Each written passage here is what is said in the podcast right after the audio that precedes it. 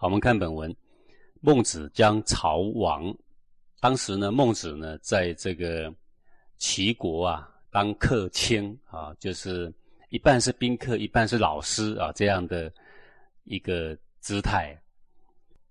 那么孟子呢，在这里当客卿，他本来已经准备好了，要主动去拜见这个齐王啊，叫做孟子将曹王啊，王使人来，那么。刚好呢，这个齐王呢就派了人呢，要来请孟子啊，曰：“寡人如旧见者也呀，有寒疾不可以封。”他说：“寡人如旧见者也啊，说我呢本来呀是要移驾到孟子的馆舍呢来见孟子啊，有寒疾，可是刚好呢生了一点感冒，不可以封，没办法出去吹风啊。”朝将事朝，不是可使寡人得见乎？说明天早上呢，那么我刚好呢要视朝，就是要早朝。古代的这个诸侯每天早上都有早朝啊，哈，很早就要跟文武百官要见面呐，然后要来处理朝政了啊。不是可使寡人得见乎？不晓得孟子明天早上能不能让我呢，可以在这个朝堂上跟你会面呢？啊？那个时候就是孟子刚到这个齐国那边当客卿，那么希望呢这个帮助这个齐王啊，能够治理国家、治理天下，有机会呢啊，能够为天下人服务。那他要执政才有办法为天下人来服务了啊。那孟子本来想要去拜见齐王，可是齐王就派人来说了这番话，那也就是要招孟子。到这个朝堂上见面的意思了啊，那这里有什么好说的呢？大家我要说明一下啊，就是老师跟学生的关系啦。这个齐王不一定懂治国，他其实是世袭下来的。那么治国呢，就要请有德性的、有学识、有见识的、有远见的人来治国呀。那孟子呢，就是这样一个人呐。那么去当他的客卿，而不是当臣，这是不一样的啊。那老师去拜访学生是可以的，这合理的。学生也可以拜访老师，老师也可以拜访学生。但是呢，如果学生招老师，这是不合理的。学生有事情要移驾到老师那里去请益，这才是对的。那老师自己呢，觉得有必要去看学生，这也是合理的。但学生如果派个人去招老师呢，这是不合理的。哈，这个就是在这个前提之下呢，我们要先讲的啊一个东西啊。对曰：不幸而有疾，不能造朝。结果呢，孟子呢，因为才刚到齐国当客卿而已嘛，啊，事实上是都已经见过面了。然后齐王也请他在这边当客卿。当客卿的意思就是要当师傅一样的，我有事我可以有一个长者。有一个学问渊博的人，我可以随时请益。那当然，呃，你既然把他当个客卿、当个师傅，那你就要得拿出对师傅的礼，孟子才能够感觉得到，说这个人是想学东西，是知道自己无法治国，有那个心呢，要把国家治好，要委托给有德性、有学识的人。那这种情况之下，就是有事情要请教，就得移驾到孟子这边来。那么。现在呢，派人来招孟子是一个不良的示范了啊，所以对曰：不幸而有疾，不能造朝。孟子呢，因看他来招他，这是不合理的，所以呢，就跟他推辞，就说现在呢，刚好有一点病，有一点为恙啊，然后呢，我们明天早上也没有办法到朝堂上去。各位，孟子可不可以这样做？可以这样做的，为什么？因为孟子不是他的臣啊。各位，现在这个关系一定要先搞清楚，实际上是客卿。其实就是等于老师这个意思啊，所以他可以不跟文武百官一样的啊。明日出钓于东果寺，那么到了第二天，这个刚好东果寺呢，在这个城墙的东边呢，啊，有个丧事，可能也是卿大夫之类。然后孟子呢就去慰问，去吊丧啊，就是第二天的时候，公孙丑曰：“喜者辞以病，今日吊。”或者不可乎？公孙丑就告诉孟子说啊，说师傅啊，公孙丑就是孟子的弟子啊，说师傅啊，昨天呐，这个齐王派人来邀请你去，你已经跟他推辞，并且说你生病了，结果今日呢，却神采奕奕的精神好的不得了的，然后去吊丧了，或者不可乎，这样不太好吧？那意思就是说，那不穿了帮了吗？好，曰喜者即今日愈，如之何不掉？孟子就说，昨天是昨天，昨天生病，今天病情已经好转，那么。如果旁边刚好有伤势需要吊丧，那怎么可以不去吊丧呢？其实这个就是呃勉强的话了啊，呃，其实是表达孟子对于齐王派人来招他去的不悦之意啦。啊，他这样都可以的，我这样做有什么不可以呢？其实他做的这个范围都还在合理范围啦，只是他生病是假的啦。不过他之所以推辞，就是不要让齐王以一个王派人去招他的师。这个不合理的事情，不谦卑的事情，不要让它发生了。他说了一个小谎，而避免那个大大的不合理发生了啊，就是以小错换大错啦，是可以的啦。王使人问疾医来，结果呢，因为昨天不是跟齐王说他有一点小病吗？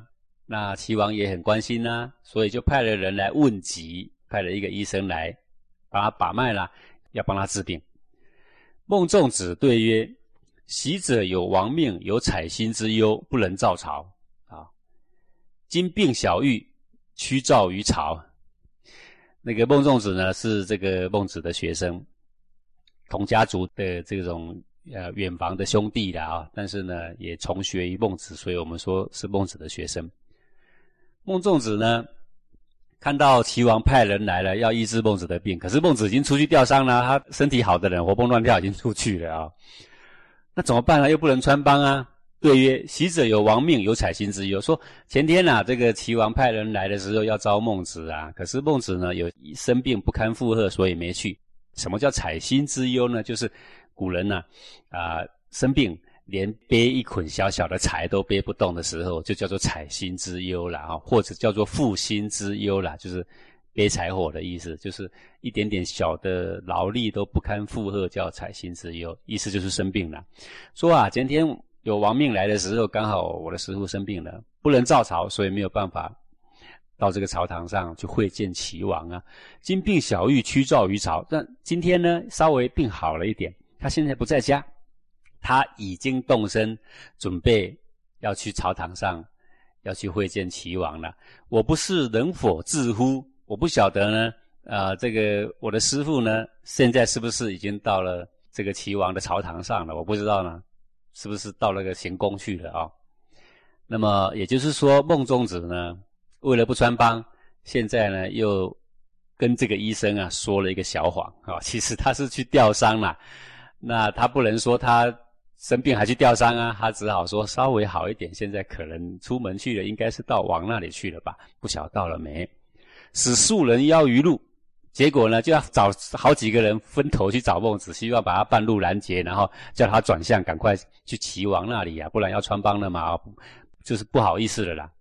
曰：请必无归而召于朝，说请你们几个人去找孟子，找到的时候一定要转达他。叫他吊丧完，不要回到这里来，直接去齐王那里去造巢去了啦！啊，不得已而知景丑事属焉啊。孟子呢被找到了，但是呢，他还是不愿意去齐王那。为什么？因为齐王找人招他不合理的。怎样叫做不合理？好比说当时的齐国的齐桓公，齐桓公对于管仲。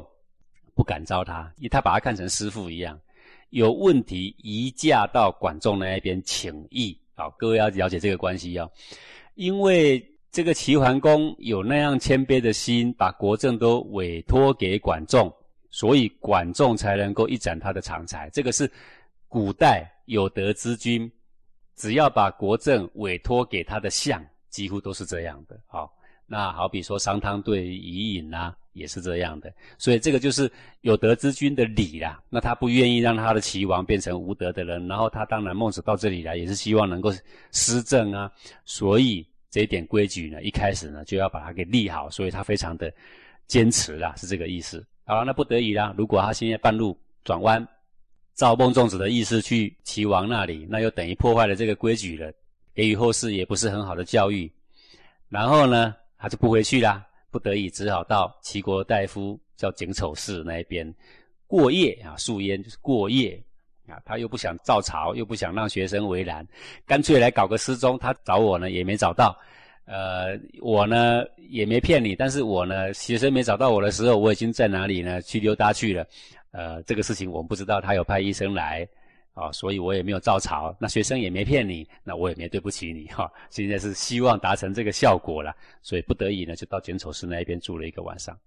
景子曰：“内则父子，外则君臣，人之大伦也。”这个景丑氏，这个景子齐国大夫，他也是一个君子，他就跟这个孟子说。从家里来说是父子之伦最重要，从国家来说是君臣之伦最重要。这内外不外乎是君臣父子这两大伦呐，是人生是大伦。好，父子主恩，君臣主敬。那父子的伦是以这个恩情啊，哈，父子有亲嘛，那个亲爱的情是最主要的精神。君臣之间则是敬爱，好，臣对君是忠，君对臣是敬。这个敬爱有加，是君臣之伦的最主要精神。丑见王之敬子也，未见所以敬王也！说我景丑啊，我看到齐王对你不错，他还要招你进城，跟你会见，跟你请益，未见所以敬王也。可是你呢，却不断的推脱，躲来躲去。王招你，你还不去。我没有看到你有对王有一点尊敬的心思。这个是在。责备孟子说：“轻视了君臣之伦呐，哈，你对他没有敬嘛？”曰：“吾是何言也呀？”孟子啊，听到他就长长叹了一口气，说：“吾吾就是非常叹息的意思，说说哎呀，亏你是个君子嘞，你这是什么话嘞？你这讲话不合理嘞。其人无以仁义与王言者，其以仁义为不美也呀？说我看看你们整个齐国人，包括你啊，景丑氏啊。”没有人把这个仁义道德是多么的好，好好的在你的齐王面前好好说个明白。其以仁义为不美也。你们这些都是饱读古圣贤的书的人，不可能你们认为仁义不好，岂是这个道理？绝对不是这个道理的。其心曰：是何主语言仁义也啊？其实你们这些人的内心是在想说，这个王啊，昏君呐。哪里有办法跟他讲仁义？他哪里听得下去呢？他哪里会去做仁义呢？云耳，他心里是这样说的，则不敬莫大乎是。那么你们的不敬，你们这些臣，你们的这些君臣也好，民也好，没有人跟你的王讲述仁义的道理呀。你们的不敬，还有比这个还不敬的吗？啊，当然是指包括你这个景丑氏，因为他能够这样批，因为景丑氏也是个君子了啊。我非尧舜之道，不敢成于王前。说至于我孟子，我每次碰到王，不是尧舜圣德、尧舜治国的大道那种仁政，我不敢在王的面前说半句话的。故其人莫如我敬王也。所以要说敬，敬是什么意思？好的、对的事情，我要一五一十的放在我的王的面前。能够让他去实施，让他去获益，这个才叫做敬啊！好的、对的事情，你在他面前都不讲，你的心里是认为说他也配吗？那我请问你，你在他的面前鞠躬鞠九十度有用吗？你有我敬吗？好，景子曰：“否，非此之谓也。”这个景子就说了：“说我不是这个意思啊，我不是说这个，呃，陈尧舜之道有什么不好？我不是说这个意思。”礼曰：“父朝无诺，君命朝不事家。”这个《礼经》里面有这么一句话呀，哪一句话？“父朝无诺，君命朝不事家。”什么叫“父朝无诺”？诺就是答应声。父朝无诺的意思就是说，父亲叫你，你不能坐在那，只是说“哦”或说“哦”，听到了，然后呢都没动作，这样是不行的。好，不可以只是诺了，叫做“父朝无诺”。君命招不是驾，国君如果招臣，那个臣呐，不能够坐着等他的车驾准备好，然后呢开到他面前才上车，这表示他对国君有怠慢之意。那什么意思呢？君命招不是驾应该怎么样呢？就是说，一个很急的事情啊，很急的事情，你很看重的事情发生的时候，虽然车子还没弄好啊，你会边跑边走，然后那个车子从后面追上你的时候呢，半路跳上车，然后才走，那个才是代表说这个事情对你来讲是放在第一顺位的。好，这个举个例子来说吧，比如说一个家庭，父母在家里，小孩子在不远的地方，可能跌倒了，还是发生什么事，有人来呼叫了。这个父母绝对不会说坐在椅子上等车子备好，然后开到你面前才上车的，不会的。他会怎么做？他一下就冲出门边跑。如果先跑到就算了啊，如果是还没到车子来了，在半路上就跳上车了，这样各位懂意思吗？好，所以君命招为什么不试驾？因为君命就是国家的事，国家的事就是全体众生的事，全体众生的事你不摆第一顺位，你把什么东西摆第一顺位？所以君命招的时候。就是第一顺位的事情发生，不知道是大事还是小事，都得把它当大事办。所以，虽然你的马夫正在准备车架，你得要开始往门外走了，而且是快的步伐、急的步伐就走了。然后呢，车架跟上你的时候，半路停着，你就上了车，然后就走了。这个叫君命招，不是驾啊！可见得古人对于君命有多么多么的慎重啦。君命的慎重，不是为一个人做牛做马，而是他知道君代表国家。代表天下子民，君命就是天下子民之命，君命就是大事啊！我们要先了解这个概念呢，不是逢迎拍马、拍国军马屁，跟这个都无关啊。